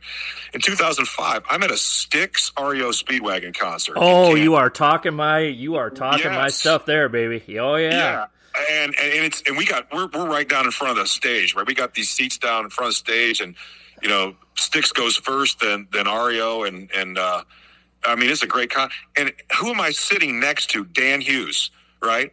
the former Mount Union coach who is he's, he's, he's like a Styx groupie. Like he goes to all their concerts, right? And I'm sitting right next to him. So we yeah. start talking about back in the day at Mount Union, and he left because they passed him over a second time. He ended up the coach of the Cleveland Rockers, WNBA team, after yep. he left Mount Union, which I yep. knew. I did not know at the time he was the coach of the San Antonio Silver Stars. Okay. Yeah. So the day that Dennis, the, the, the reason Dennis Felton found me was because – what essentially happened was is that their offices were pretty close to each other in that arena and dennis was walking out of his office and he you know he knew dan hughes and he said to dan hughes hey you know mm-hmm. how you doing and hughes says hey what, what, do you, what do you got going on today and dennis says well actually i'm looking for a high school coach to take over this high level program down in atlanta area where my where my son plays he said you he says hughes you wouldn't happen to know any high school coach that might be interested in relocating to atlanta georgia to coach his team, would you? And Dan Hughes says, well, I actually would know somebody. so he gives Dennis my name, right? And that's how it all got started. So, you know, there's obviously there's there's a lot there when it comes to networking. Um, mm-hmm. You never know, you know, again for young coaches or you know even coaches in their 30s, you, you never know who you're sitting next to, and you know, so building those relationships are you know really important. And you know, at some point there, I made an impression on Dan Hughes or Coach Hughes that was strong enough where he, you know, he would kind of advocate for me, and yep. so that's how I ended up in Atlanta. Yeah, um, from from from East Canton, Ohio. So I went from a school where you know we'd be lucky to win five basketball games in any given year, most years, right? And, and they, they these things cycle in public schools, so every now and then East Canton jumps up and has a pretty good year. They've had a few over the last you know 25 30 years where they were pretty good um, in the small school division to a school you know with 37 people in their graduating class to a school in North Metro, suburban Atlanta, where there are 2,700 kids, mm-hmm. right? Playing against the national schedule where we fly to certain tournaments. And, you know, you want to talk about going from, you know, from night to day or day to night or black to white, whatever you want to say. They, they, there could not have been a greater contrast. Um, when I was sitting there on that bench the first night I was coaching at, at, at Milton, I had to look back at the year before where I was sitting and think to myself, what in the world just happened here? You know, you just don't know. You just never know. Um, you just never know. And so there was certainly a lot of great experiences in, in those, you know, those three years that I spent, um, I'm sorry, four years I spent at Milton. And, uh, you know, I wouldn't, I wouldn't change any of those Um, but like a lot of times people ask me, well, you know, like what, what was more, you know, what was better for you? Was it the, the Milton years or was it the, you know, coaching at the, the average high school? And I, I never like to try to answer that directly because I'm still, like I said, I'm still pretty close to a number of those kids that I coached at Milton. Um, in fact, Daquan Watts, um, one of them was on my first team, really good player that just wasn't quite a Division One basketball player, um, point guard. Uh, he ended up being an assistant for me on my Final Four team at Milton two years later, and he actually designed the cover for my book. He's a, in graphic mm-hmm. design, uh, graduated from Georgia State University, and um, he's starting his own little graphic design company. He's really talented. He, he designed the cover to the book, and he, he's also designed the logo that uh, that I'm going to start to use. And like I know you guys, you guys put out some gear with a pen and a napkin. Uh-huh. Um, and uh, and you know we're gonna we're gonna use the logo that he he designed to to do some of that for for our little business that we got going here too. So, um, but but to answer the question, um, if I could do something over, and, and this is not with a regret, I would have never left Fairless. Mm-hmm. I mean, if I if I could look back and know everything I know now, there's no way of knowing that. And, sure. I, and, and yes, I've had experiences that any head coach would love to have, and I am grateful for every single one of those and every single person and player that came into my life during those times. And I wouldn't replace any of them. But like, if I could do all of it over again, um, listen, I was at Fairless for eight years. We had it rolling. I'd fought all the battles. Um, politically, they they trusted me. Um, you know, I knew that talent was going to cycle and recycle there, but like we we had a great feeder program going, so we were never going to hit a spell where there were going to be three year, years in a row where no kids were interested, and that we were going to be just morbidly bad, right? Yeah. Um, and I, you know, I, I was 11, 12 wins away from being the school's all-time wins leader, which is, you know, and it's not the most important thing, but it's a nice thing. Um, you know, I was a I was established there. I was almost an institution there at the time that I left. And I, I, I said this to a group of kids that I talked to at the University of Akron a couple weeks ago, and I went and spoke about the book. Um, it was a, a phys ed class that was Introduction to Coaching. A great group of kids from uh, University of Akron. I just told them one of the things that I learned was don't don't mess with happy. Yeah, you know what I mean. Don't mess with happy. Yeah, uh, and it's it, you know, and again, there was a lot of happy that came after that, and there was you know things that made me a better person. The firing was one of them. Um, not that you ever want to go through it, but it will it will teach you to to to practice what you preach. You know, getting over adversity, the whole nine, all the things that we tell players. Uh-huh. And I again, no regrets, but if I could do it over again, I'd go back to that moment where I took the Canton South job, and I would have done a better job of thinking that all the way through and say, you know what, I think I'm going to stay here at Fairless, uh, at least for another X number of years. So anyway, yeah. Well, hey, Matt, if people want to get a hold of a coaching life, we're going to wrap up the book pod uh, yep. here with, with this. If they want to get a hold of a copy of the book, and I, um, you know, thank you very much for the for the copy. Um, it's it's it's highlighted the crap out of, and uh, just a lot of really really good stuff in it. Uh, how how would they get a hold of it? Yeah, I mean it's on Amazon. That's the easiest way. Um, honestly, that's that's where we do most of our sales right now. I I am still just hitting we're tip of the iceberg with the promoting stuff. Um, you know, obviously the book wasn't written with the idea of making a ton of money in mind, but now that it's written, it is a business. Mm-hmm. Um, and so there, um, you can also go to www.acoachinglife.org and there's a couple little bit, there's a Barnes and Noble button you can press there. Um, you know, you could probably reach directly out to me if you if you if you wanted as well um, at uh, Coach K6463 at gmail.com. And, uh, you know, again, I've given a number of the copies away, and, and that's not a great business model. But like, I, I, I, you know, I, you know, I, I, I, appreciate coaches. You know, a lot of people have reached out, and the website um, too that I, I listed the the uh, coachinglife.org's got a blog. Um, I've started a, a newsletter. Um, you know, again, this is in the very early stages. I was actually right before we went on together today. I was finishing up one, uh, a Twitter a Twitter post that I I put out about six days ago. Um, picked up steam, and it, it you know it got tens of thousands of views and things like that. And it talks about um, looking and evaluating a coaching job uh, before you before you accept it. Um, you know, some of it talks about the interviewing process and the questions you should ask, and some of the research that you can do to make sure you're not making the mistakes that I made. because quite frankly, folks, you know, anybody who's listening to tell you, you can learn probably more from the mistakes I made. Mm-hmm. Uh, than, than you, you can the successes. And I'm not saying there's not some good things in there that say, "Hey, try this because it really worked," and that's great. But like sometimes one of the big things is, you know, I'd, I'd like to steer people away from some of those potholes, and the book does that. Um, the blog, like I said, is just just getting started and, in, in, the newsletter. But like, there's a place to sign up there for that, and I all the content on that's free. Mm-hmm. Um, we, we, like I said, we I I know my place. You know, I know what my lane is. Um, this is a book written by a high school coach for high school coaches, and the object is to help high school coaches. Mm-hmm. Um, and I think that there's also a, an entertainment you know piece to that. It's it's it, again I, I, reference Rocky in the book. It's a Rocky story. It really is.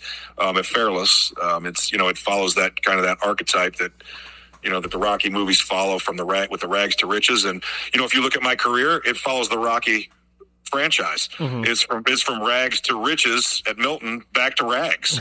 um, you know, no, yeah, I mean, no, no, I, I no, you're you're exactly right though. Yeah, it sounds funny, but like you know, also like that movie, you know, you realize this is really who I am. You know what I mean? Uh-huh. Um, and and that's a great feeling, you know, to know that you spent most of your career serving the purpose that you were put here to serve, mm-hmm. I guess. And I'm not saying that what I did in, in you know what what what I did leadership wise to to run that program at Milton was not important because you know when I left there, my athletic director looked me in the eye and said, "Listen, when you took this job, we didn't know much about you. Dennis he he presented you as his candidate, so we believed him. But like we didn't really think that Milton would ever be in a basketball Final Four again. We thought that you were going to be someone that came in that transitioned us back to just being a program that isn't you know isn't all that relevant. And the the things you did here, he they, you know he he just told me you basically saved this program. Um, which you know I humbly said I no the players saved the program. You know I was just the guy that came in and realized that the, the you know the, the ship had to be driven or, or, had to be steered a certain way. But like, so it was important, you know. And I and I, I work with this all the time in my own brain, but like I don't think it was as important as what I did at Fairless. You know what I mean? I just don't think it was. Um, uh, you know, mm-hmm. the winning, the winning, winning, winning aside, um, I would yeah, I mean, I'm, I'm grateful for those Fairless years, and really, I'm grateful for the years at Canton South. It is mm-hmm. crazy that sound with the firing, the relationships that I had with those kids when I left. I mean, I've stayed in touch with those kids, man. I've, you know, I've helped those kids find jobs. I mean, like that's what coaches are supposed to do. You know what I mean? Beyond the things that the expert sees when they pay their five dollars for a ticket and critique everything that's going on on the floor, right? Yeah. Oh yeah. Absolutely. Absolutely. So anyway, yeah, that's that's that's uh, you know all that. And again, anybody who buys a book, um, you you've got me for whatever you need me for, and, and the people that bought it have, have, found that. You know, you being one of them, I, will get back to you right away. Yep. Um, you know, and I, I work too, and I have you know I have a family as well. But like when I have downtime, I you know I'll answer your questions. Mm-hmm. Um, there was a guy that that hit me up direct message last week and he's looking at a job that's similar to Milton. And mm-hmm. some of those questions that I had about evaluating a job don't really apply to a Milton type situation because there aren't many of them out there. But like I said, listen, hit me up. Here's my phone number. Let me tell you a couple questions you should ask that I didn't know enough to ask when I took the Milton job because there's some things that you're going to run into there that you you can't predict because it doesn't go along with. So like here's an example financing a trip to the City of Palms Classic when your Nike contract has been revoked because the last coach got in trouble. Yeah. Right. Now you're in now you're now you're in Florida, right? And you got you've got twelve basketball players and two assistant coaches, and you all got to eat for a week, right? Yeah. Like they're putting us up in a hotel, but they're not giving us three meals a day, right? Yeah. And so like b- before you go ahead and schedule that trip, right? Ask ask your administrator where that money's going to come from now because I wasn't smart enough to ask for it. So guess who paid for it? yeah, exactly. you exactly. know, not all of it, but you know what I mean. You just think, yeah. When you go to those terms, I don't know how much you know about that, but when you go to the City of Palms terms, they cut you a check for X amount of money, and you can use that to, to feed. But like twenty five hundred dollars does not feed twelve kids and two coaches for seven days, three meals a day. Mm-hmm. It just doesn't. Yep. Yep. Not in re- not in restaurants. No. So not any restaurant that's any good. So anyway, so just some, some just some extra thoughts there. Yep. Um, you know, going forward, and uh, you know, to any coach that does buy that book, and I'm going to say this sincerely because I I wouldn't say it at all um, if I didn't mean it. Like the better part of all this for me is those connections that that we make after you read the book right? And you don't have to agree with me on everything because you know I'm not right all the time. Some of that stuff you might say, "Hey, listen, I agree with this, but like, uh, what about this one? You, you need to explain it more because I just don't believe it, mm-hmm. right?"